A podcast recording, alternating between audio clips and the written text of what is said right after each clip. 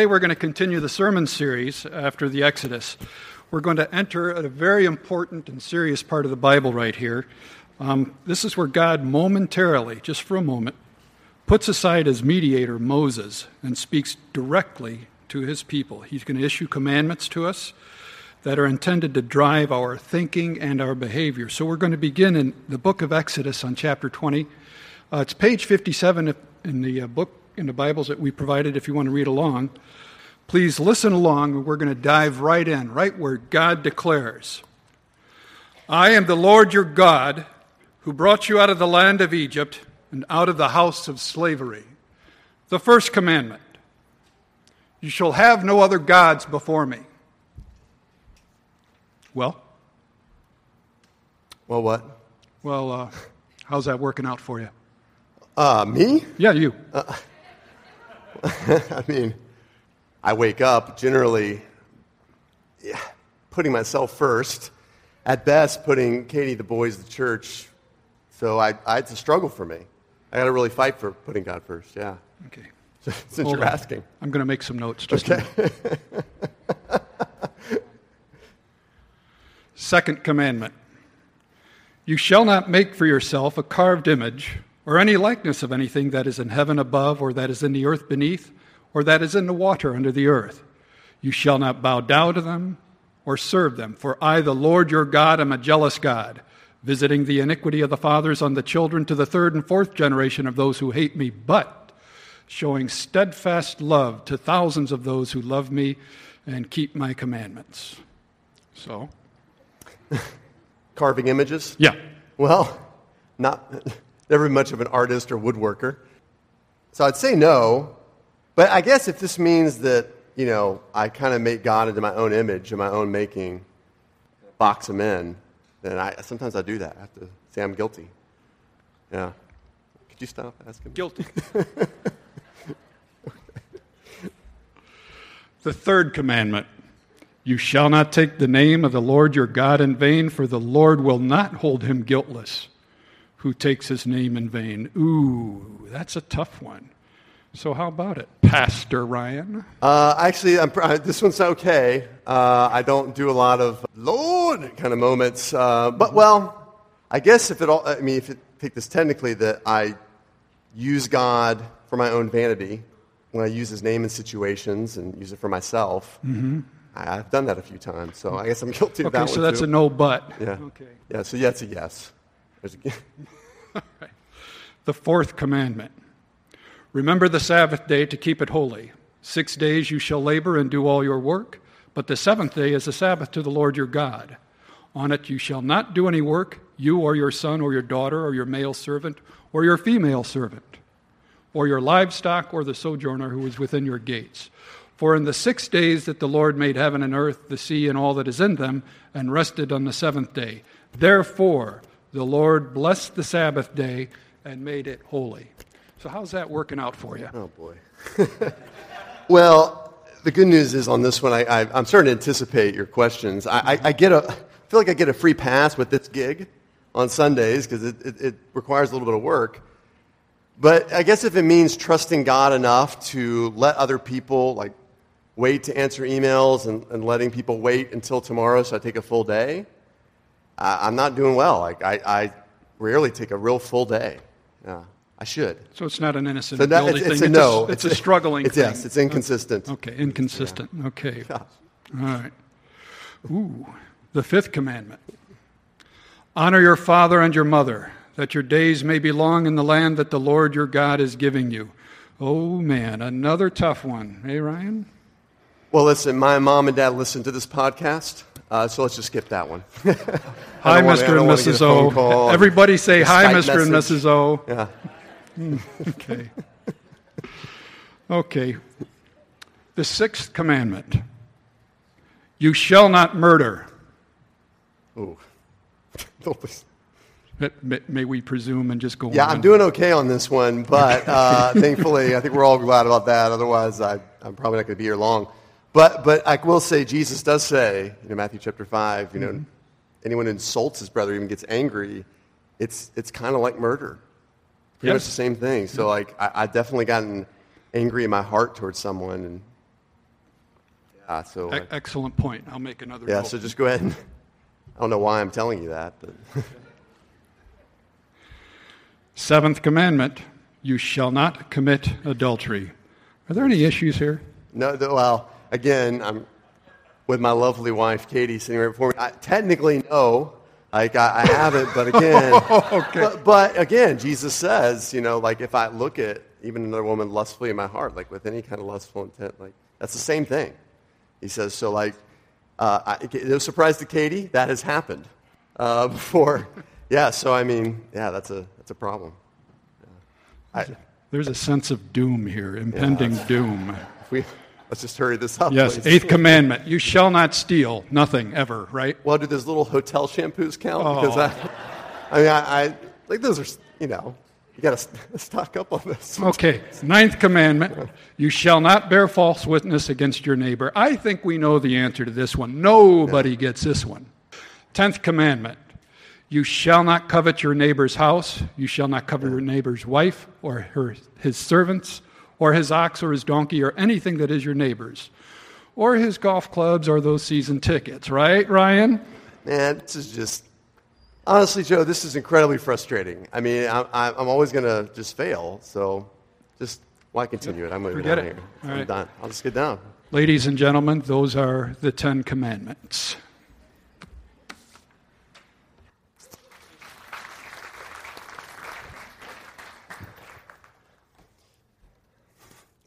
And yet, even after I sit down, I immediately regret my decision to throw in the towel. Uh, because I realized a couple things about God's law that even if I try to get away from it or I temporarily numb myself to the law, I realize that it has some bearing on my future. I get the sense that, and don't you, that how I do with it, my performance, will determine reward or punishment in this life, probably, and probably also in the life to come. I get the sense that this will happen, which is why I care about it. I can't escape the gnawing reality. One's performance matters. Also, as I just sat and pondered each law, I thought, man, every law, each one is so good. Like, there's so much wisdom in each law.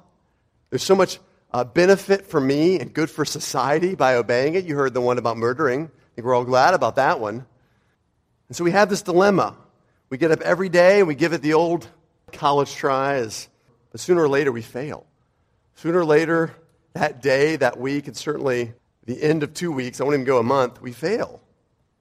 So at some point, we either relax the law, make it a little easier, or we walk away from it and say, man, this, I don't want, this has nothing to do with me anymore. I have nothing to do with this. And yet we can't escape it forever, can we? The law always returns through our conscience, through our kids, right? Isn't that the worst for those of us who have kids? And your kids remind you of, Dad, I'm pretty sure that's not the right thing to do. Or, in the least likely of places, through ourselves, when we want the law applied to us because we want to be treated fairly, we want to be treated rightly, we want to be treated as we deserve. And here comes the law again into our lives. What I hope we see this morning is that God has this way of, of solving this dilemma. Knowing we can't do it, yet still knowing it applies to our lives. Sensing it applies, sensing it's relevant. God it's a particular way of solving this dilemma, and having done so, wants to produce something far greater through you than just a passing grade at the Ten Commandments, than just a, a C minus on the Ten Commandments. All right, so we're going to see this this morning. How does God solve this dilemma? How does He produce something far greater than just a passing grade on the Ten Commandments through you? And this is amazing. So, first, let's discuss the intent of these Ten Commandments, the law for them, for the Israelites back in the day. Number one, the first intent was to give them a way to respond to love with love.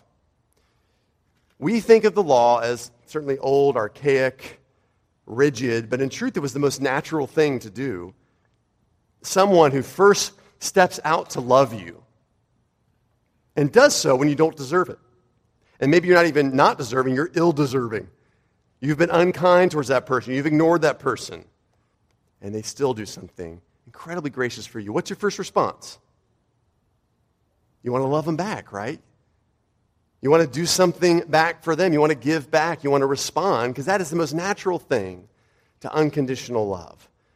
And so the law is the first love response God gives his people. And we, and we see and we know this because of all the extra bits contained around the law. So sometimes we just see the Ten Commandments listed, but we don't see all those extra parts. But those extra parts are so important because they contain God's initiating love, right? Look at verse 2. I've loved you by bringing you out of slavery, deliverance from bondage. That's why you should love me back. Verse 5. I've loved you so much, I get jealous of rivals, which we would want anyone who loves us to do, right? If you're married, you want your spouse, if something happens, like it's, it's almost an affection you want to see, like a little jealous. Verse 6 I love you so much, I, I, I will keep on showing you the steadfast stream of love throughout your days, even if you're ill deserving.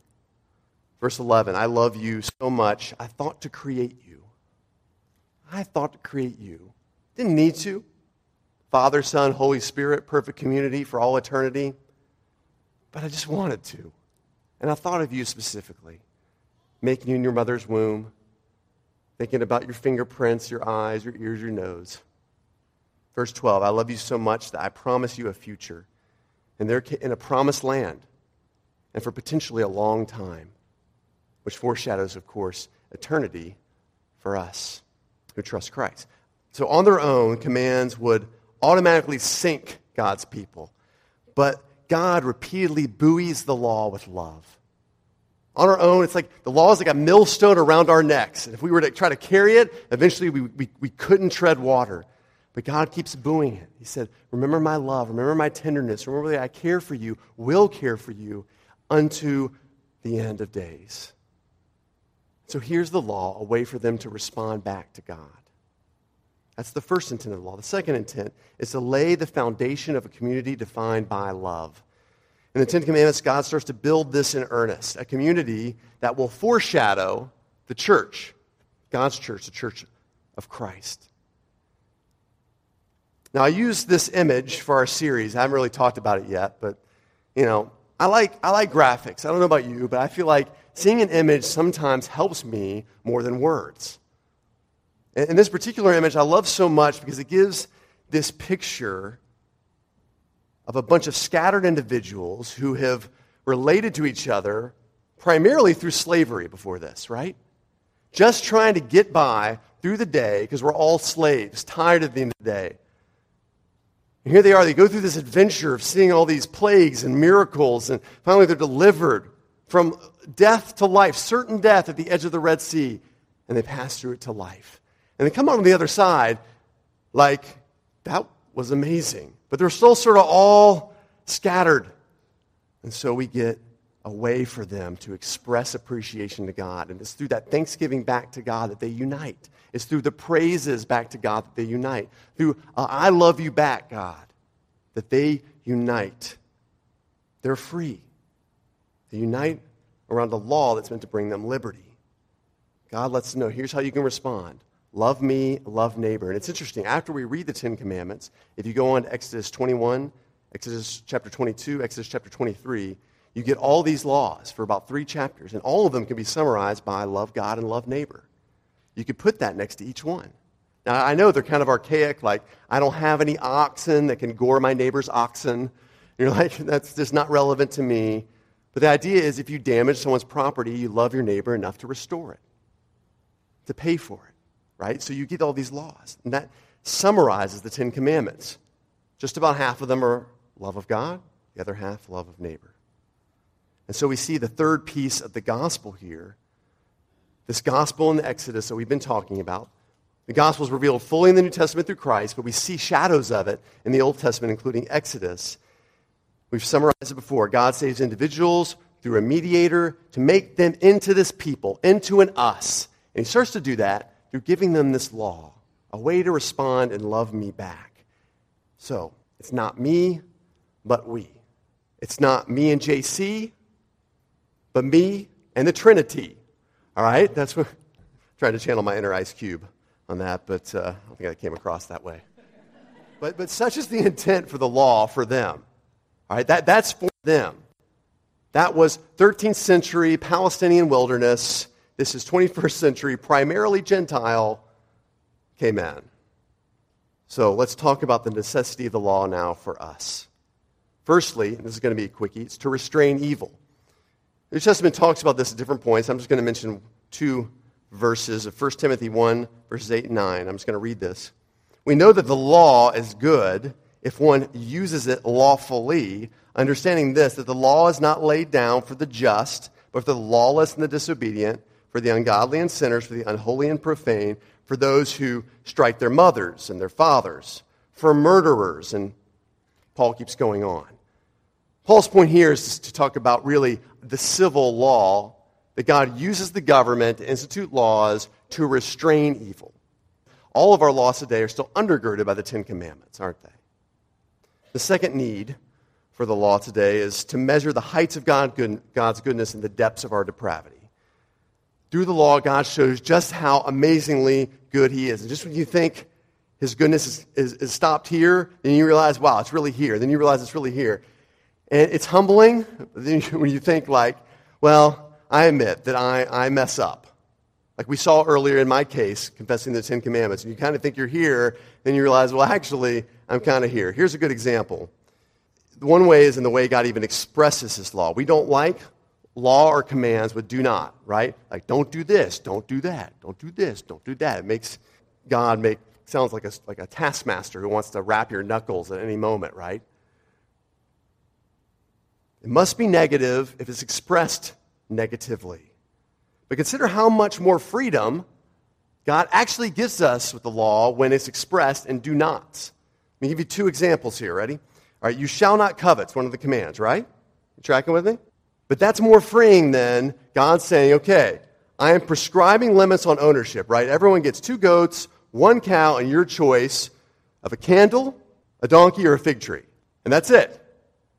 If God was to put his rules that way, you only get this, you only get this, you only get this. Don't covet anything else. Much more restrictive. Or think of it this way you shall not commit adultery. Allows more liberty, specifically in a marriage, than you're required to have relations with your spouse twice a week, only in the evening, certainly not on the Sabbath, right? Because it's work, at least for her, right? That's terrible. It's terrible. I ran that by a few people beforehand, so. So, right? And so, so what if God expressed his law in that sense? It would be much more restrictive. But no, he says, don't commit adultery. I've given you this relationship so you can enjoy all the fruits of love without harming yourself. There's freedom in expression of it, but limits so that you won't hurt others. So, in the, in the words of G.K. Chesterton, God gives rule and order to give room for all the truly good things to run wild. That's the only way it can happen. Yet, here comes our depravity. We still want either more than the rule, three options instead of one. I want his instead of mine. Or we want the only thing God has prohibited, right? We want to eat from that tree. The only tree. God said, don't. So we want either more than God has prescribed, or we want the one thing he said no to which shows us God's trying to give us something good for us, and even then, we stubbornly say, No, no, no, God, I think I know better. I'd rather have more. I'd rather have that one. To our core, we still want to get away from the law. That's a problem. Measuring the heights of his goodness, the depths of depravity gets us closer to the law's third and probably most, definitely most important necessity, which is this it prepares us to receive something better prepares us to receive something better. I'm going to go ahead and turn now. Now we're going to turn to the New Testament to see what it says about the law. Galatians 3, 24 through 26. And man, there's been books and stuff written on the law in the New Testament. I'm going to try to do this as best as possible. Galatians 3, 24 through 26. You can read it on the screen with me if you want. So then the law was our guardian until Christ came, in order that we might be justified by faith. In other words, just believing, not by how we do it, the law. But now that faith has come, we are no longer under a guardian. For in Christ Jesus, you are all sons of God. You're all part of the family of God through faith. Now, key to this whole understanding, the purpose of the law, is this term guardian. You're probably like, what, what the heck? What's the guardian? Is it a guardian angel? I saw some movie called The Guardians. I'm pretty sure it was for kids. I'm not sure. What is a guardian? And what's it got to do with me and Jesus? Well, here's my, I'm going to give you this analogy here. You ever worked with kids not your own, especially here in Cayman? You may have wondered whether your child's, you know, whether it's your child's friends or you're volunteering with kids in some capacity. You've likely mistaken at some point a helper for the parent. At some point, maybe there's some similarities, you know, in how they look or whatever, and you've thought, oh, that, that must be the parent when it's really the helper. Maybe you didn't speak up, or maybe you did. Yesterday's prior to Mason's hockey game, three boys came up to me and said, Hey, pasta, hey, pasta. Um, I love when people call me pasta. Um, I bet there's some of you in this church who purposely now, when you send me emails and stuff, say pasta, which is great. I love it. It's very endearing. Hey, pasta, do you remember us? And this and that. I, they attended Savannah Primary. We had an amazing opportunity to share a, a short gospel message just a couple weeks back at Savannah Primary School. And I reintroduced myself and I said, you know, hey, oh, this, this must be your mom. And I said this because she was buying a hot dog for one boy. I saw her during this time buying a hot dog. The youngest kind of clung to her leg as she got closer. and I was going to introduce myself. She was the helper. And, and she was doing the best she could to watch these kids. She was doing an amazing job. But when their dad came and he walked through the doors, the kids immediately went to the dad. They're like, oh, dad, dad, you know, and their dad's here. And that's what a good nanny or helper does. She doesn't try to be a substitute on the one hand, nor does she neglect the kids on the other. She prepares them as best she can for when the real thing walks through the door, mom or dad. That is very similar to what the law does, right? It takes care of us, it prepares us, it readies us for the real thing when the real thing walks through that door so we can see the real thing when it walks through that door. And that real thing is Jesus. So we see the reason for the law today, the reason why it matters for us today. Finally, the better law. There's a better law for all who believe. I'm going to share with you three realities here. First, Jesus fills full the law. Second, Jesus so fills full, full the law with love that it overflows in this production of fruit. Thirdly, I'm going to share with you here that he wants to do the same thing again through us. Okay, so firstly, Jesus fills full the law. Now, in the Gospel of Matthew, chapters 5 and 6, Jesus goes up onto this mountain like Moses did.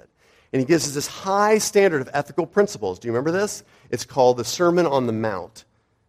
In fact, Jesus quotes these Ten Commandments many times during the Sermon on the Mount, reminding us of them. But he says, My law, these commandments are even greater, even harder.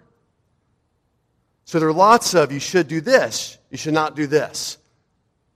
So he deals with anger, lust, divorce, making promises, retaliation, enemies, prayer, fasting, investing, provision, anxiety, all kinds of ways that we're supposed to live. But during the sermon, massive sermon, Jesus refers to himself one time and only one time. He refers to himself doing something. But that's very telling. It's going to be up here on the screen Matthew chapter 5, verse 17 through 20. Do not think that I have come to abolish the law or the prophets. I have not come to abolish them, but to fulfill them.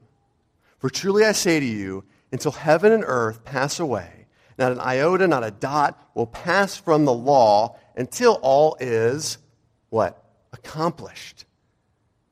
Therefore, whoever relaxes, and we talked about that earlier, right? Relaxing the law, making it easier, Whoever relaxes one of the least of these commandments and teaches others to do the same will be called least in the kingdom of heaven. But whoever does them and teaches them will be called great in the kingdom of heaven. For I tell you, unless your righteousness exceeds that of the scribes and the Pharisees, the most religious people, you will never enter the kingdom of heaven. Whoa. So Jesus lays out a standard to exceed the right living of the most religious people of his day. And frankly, guys, it's not a standard we can just meet. We can say, sure, I can do that. If I work hard enough, if I try hard enough, if I read enough good quotes and get enough inspiration and have enough people keep me accountable and pray enough and go to church all the time. Jesus is referring to himself here, the only time in the Sermon on the Mount, because Jesus came to accomplish this standard, to fulfill the law.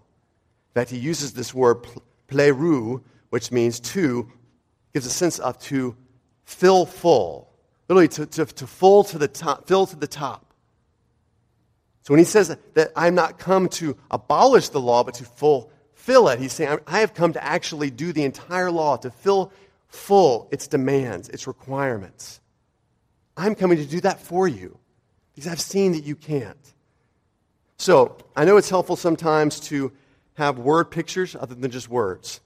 So imagine this cup, try to do my best here, as the law. All right? Jesus came to live, maybe we lived about this much of the law at best. Jesus came to fill it full for us. So he came to fill this law to the top. So all is satisfied. God says, Yes, I am pleased by what you've done. He has done it for us, filled to the top. Jesus has. He offers his life then as a gift and his right record of right living. Here, have my record so you don't have to keep yours. So I can hold on to my life and my efforts of right living, which are something like this would be me. That's a, a torn styrofoam cup with holes in it. This represents something like myself on my own. It's about a quarter full. If I let you see it, it'll actually pour out. And I'll have less righteousness on my own.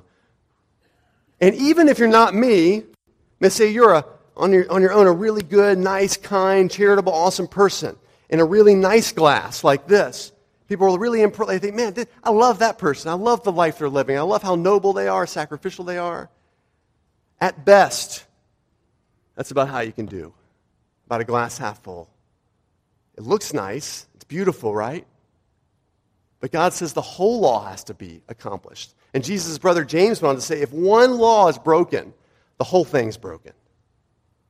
So that's a problem. You have two choices then. You can trust in your own performance, or you can trust in Jesus' performance for you on your behalf. That's what it means, by the way, to be a Christian. To simply acknowledge that Jesus alone did what you could not. And so he is the Savior and God worthy of your trust. I pray that whether you've been in church for a while or maybe this is your first time, you would choose today to trust Jesus' right record of living, of his God pleasing over your own. All you have to do is trust. All you have to do is say, Yes, Jesus, I'll take this one. I'll take perfection that you achieved. Because one day I'm going to die. I'm going to be before the living God. And I'd rather go with you than with me. Jesus so fulfill, fills full the law that it overflows into production of fruit. Now we're going to talk a little bit to you who have trust Christ. I want to give you two examples. Jesus fills full the law with love. It, it overflows into producing fruit in his life. And I'm going to connect this with our lives in a minute. Let me give you two examples of Jesus' life. The first commandment you shall put no other gods before me. Jesus is offered by the devil every pleasure, isn't he? Remember that in the wilderness? Food to eat, rulership over every kingdom of the world. Jesus says, no. Worship the Lord God, serve him only. He has filled full the law. But because he so loves his Father in heaven, he doesn't just say, Yes, I'm going to put God first. He steals time to be with the Father. Do you remember this? Any moment Jesus gets, he's off in desolate places, being with the Father, being close to him, being near to him. Or he's, you know, Luke chapter 2, as a 12 year old, he's off to the temple. Didn't you know I had to be with my Father in his house? See, Jesus doesn't just fulfill the law, it overflows because he loves the Father. And he puts no other thing before him. Here's another example the sixth commandment you shall not murder. Think about Jesus. He not only doesn't murder, he doesn't get angry in the face of false accusations at his own murder trial, or even when he's mocked at his execution. He has not only fulfilled the law, but because he so loves, he goes the extra mile by turning the other cheek, right? And praying for his enemies, saying, Father, forgive them. They don't even know what they're doing. Jesus' love, it overflows he doesn't just fulfill the law, it overflows and spills out into the lives of others. And so you can think of his love being like this it just overflows. Don't worry, I'm going to clean that up later. It overflows. And when water overflows into, into good soil, what does it do? It produces what? Fruit. In fact, I've made a homemade picture I put up here. My son's helped me with this. You, you might be able to make out that's water overflowing onto the ground, which produces a nice sapling, which produces a fruit tree. See that to the, to the right? That now I didn't have, we don't have a fruit tree. So this tree was, is duct taped bananas and apples onto a tree. But you, you get the point. Thank you, Mason and Gage. So, for those of you who've already trusted Jesus' right living over your own performance, he's not done with you yet. Jesus so fulfills the law with his love that overflows to produce fruit so that he can do it again through you. He can do it again through us. Jesus did and now wants a redo through us. Here's what I mean by redo not to come again and die for us. Remember as a kid growing up asking for a redo? Usually it's because we've fallen short of something, right? We were playing a sports match and we lost. We were doing an art project and we drew outside the lines and we ripped up the paper and we want a new sheet. Or, you know, you failed at a test, so you begged your teacher, please, please, please, please, please give me a redo. Every once in a while, people want a redo for something else. When something's done fully and really well, to the full, which we call an encore, right? When someone does something so well, so beautifully, so exquisitely, we watch it again on our DVR. We ask people if they'd sing it again, come back out, right? That's what God wants to do through your life. He wants to produce an encore of Jesus' life through you. He does this by so filling you with God's love through Christ Jesus that it overflows into fruit. Galatians chapter 5. For the desires of the flesh are against the spirit, the desires of the spirit are against the flesh. For these are opposed to each other to keep you from doing the things you want to do. If you're led by the spirit, you're not under the law. Now, the works of the flesh are evident sexual immorality, impurity, sensuality, idolatry, sorcery. All these things, in other words, that are anti law, right? All violations of the Ten Commandments. He goes on to say, I, I warn you, as I warned you before, that those who do such things will not inherit the kingdom, but the fruit of the Spirit is love, joy, peace, patience, kindness, goodness, faithfulness, gentleness, self control. Against such things there is no law. Interesting statement, isn't it, there? Against such things there is no law. No law can regulate, evaluate, measure, and certainly punish fruit of the Spirit because God's love for you is expressed in the Holy Spirit, overflows. It goes beyond the law, it goes beyond the Ten Commandments. You're not thinking, thou shalt not kill. Oh, yes, thou shalt not kill. Don't steal. I'm not supposed to steal. Don't covet. You're thinking, God, you have so loved me. I don't want anything else. God, you have so loved me. I don't want to take from other people. I love them. God, you have so loved me that even though my spouse is imperfect, even though it frustrates me, man, I see God at work in her. I, I love that woman. I love that man. It's the overflow of God's love that pours out. It produces fruit in your life. There is no law against such things. So I bring up this picture again. I took in our garden. in John chapter 7, Jesus says, Whoever trusts in me, out of, out of his heart will overflow rivers of living water. He said this referring to the Holy Spirit. All that's required, friends, is trust. Trust that Jesus filled full what you and I can only do halfway. And thus, he's earned the right to be both our Savior and our Lord. And, and, I just want to plead with you if you've never taken that step of trust, if you've trusted in your own works and your own goodness, whether it be pretty shabby, I know like my own, or, you know, you've been pretty good in what you've done, I want to encourage you trust what Jesus has done instead. He filled full the commandments that God required, the perfect life. So you and I don't have to be subject to the law any longer. And for those of us who have taken that step of trusting Jesus, I want to encourage you continue to look to him.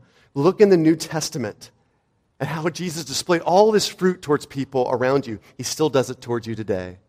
Just think of the cross. Joy. Today you will live with me in paradise, Jesus said. Enjoy the promise of paradise for two dying men, himself and a man next to him goodness. Woman, here's your son. Son, here's your mother. Jesus caring for others, for their good, while he's dying a death he didn't deserve. Faithfulness, peace. It is finished. Jesus' faithfulness to God meant peace for us. Kindness. Father, forgive them. They don't know what they're doing. Self control. Get down. Save yourself if you're really the Son of God.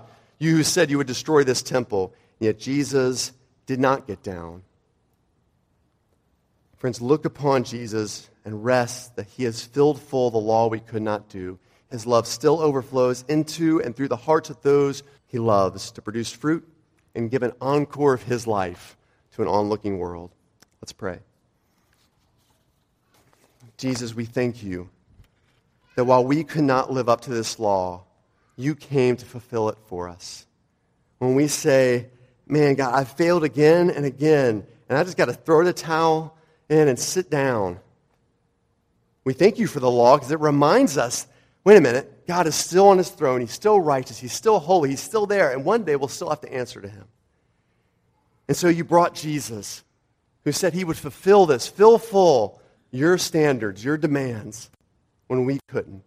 And we can choose his record today just by saying yes to Jesus and no to our old way of living, for our old way of trying to be right with you. Father, I pray that some would this morning. And for those of us who've already made that decision, I pray that we can continue to look to Jesus, look to his love, linger around it, be around it, see the ways in the, in the Gospels that Jesus he shows joy, he shows peace, he shows goodness, he shows kindness, he shows self control when being hurt. And remember, that's all fruit for us to taste and see that the Lord is truly good. And so that love will overflow out of our lives, produce fruit, and be an encore Jesus of you to an onlooking world, that we might represent you to people who don't yet know you. Amen.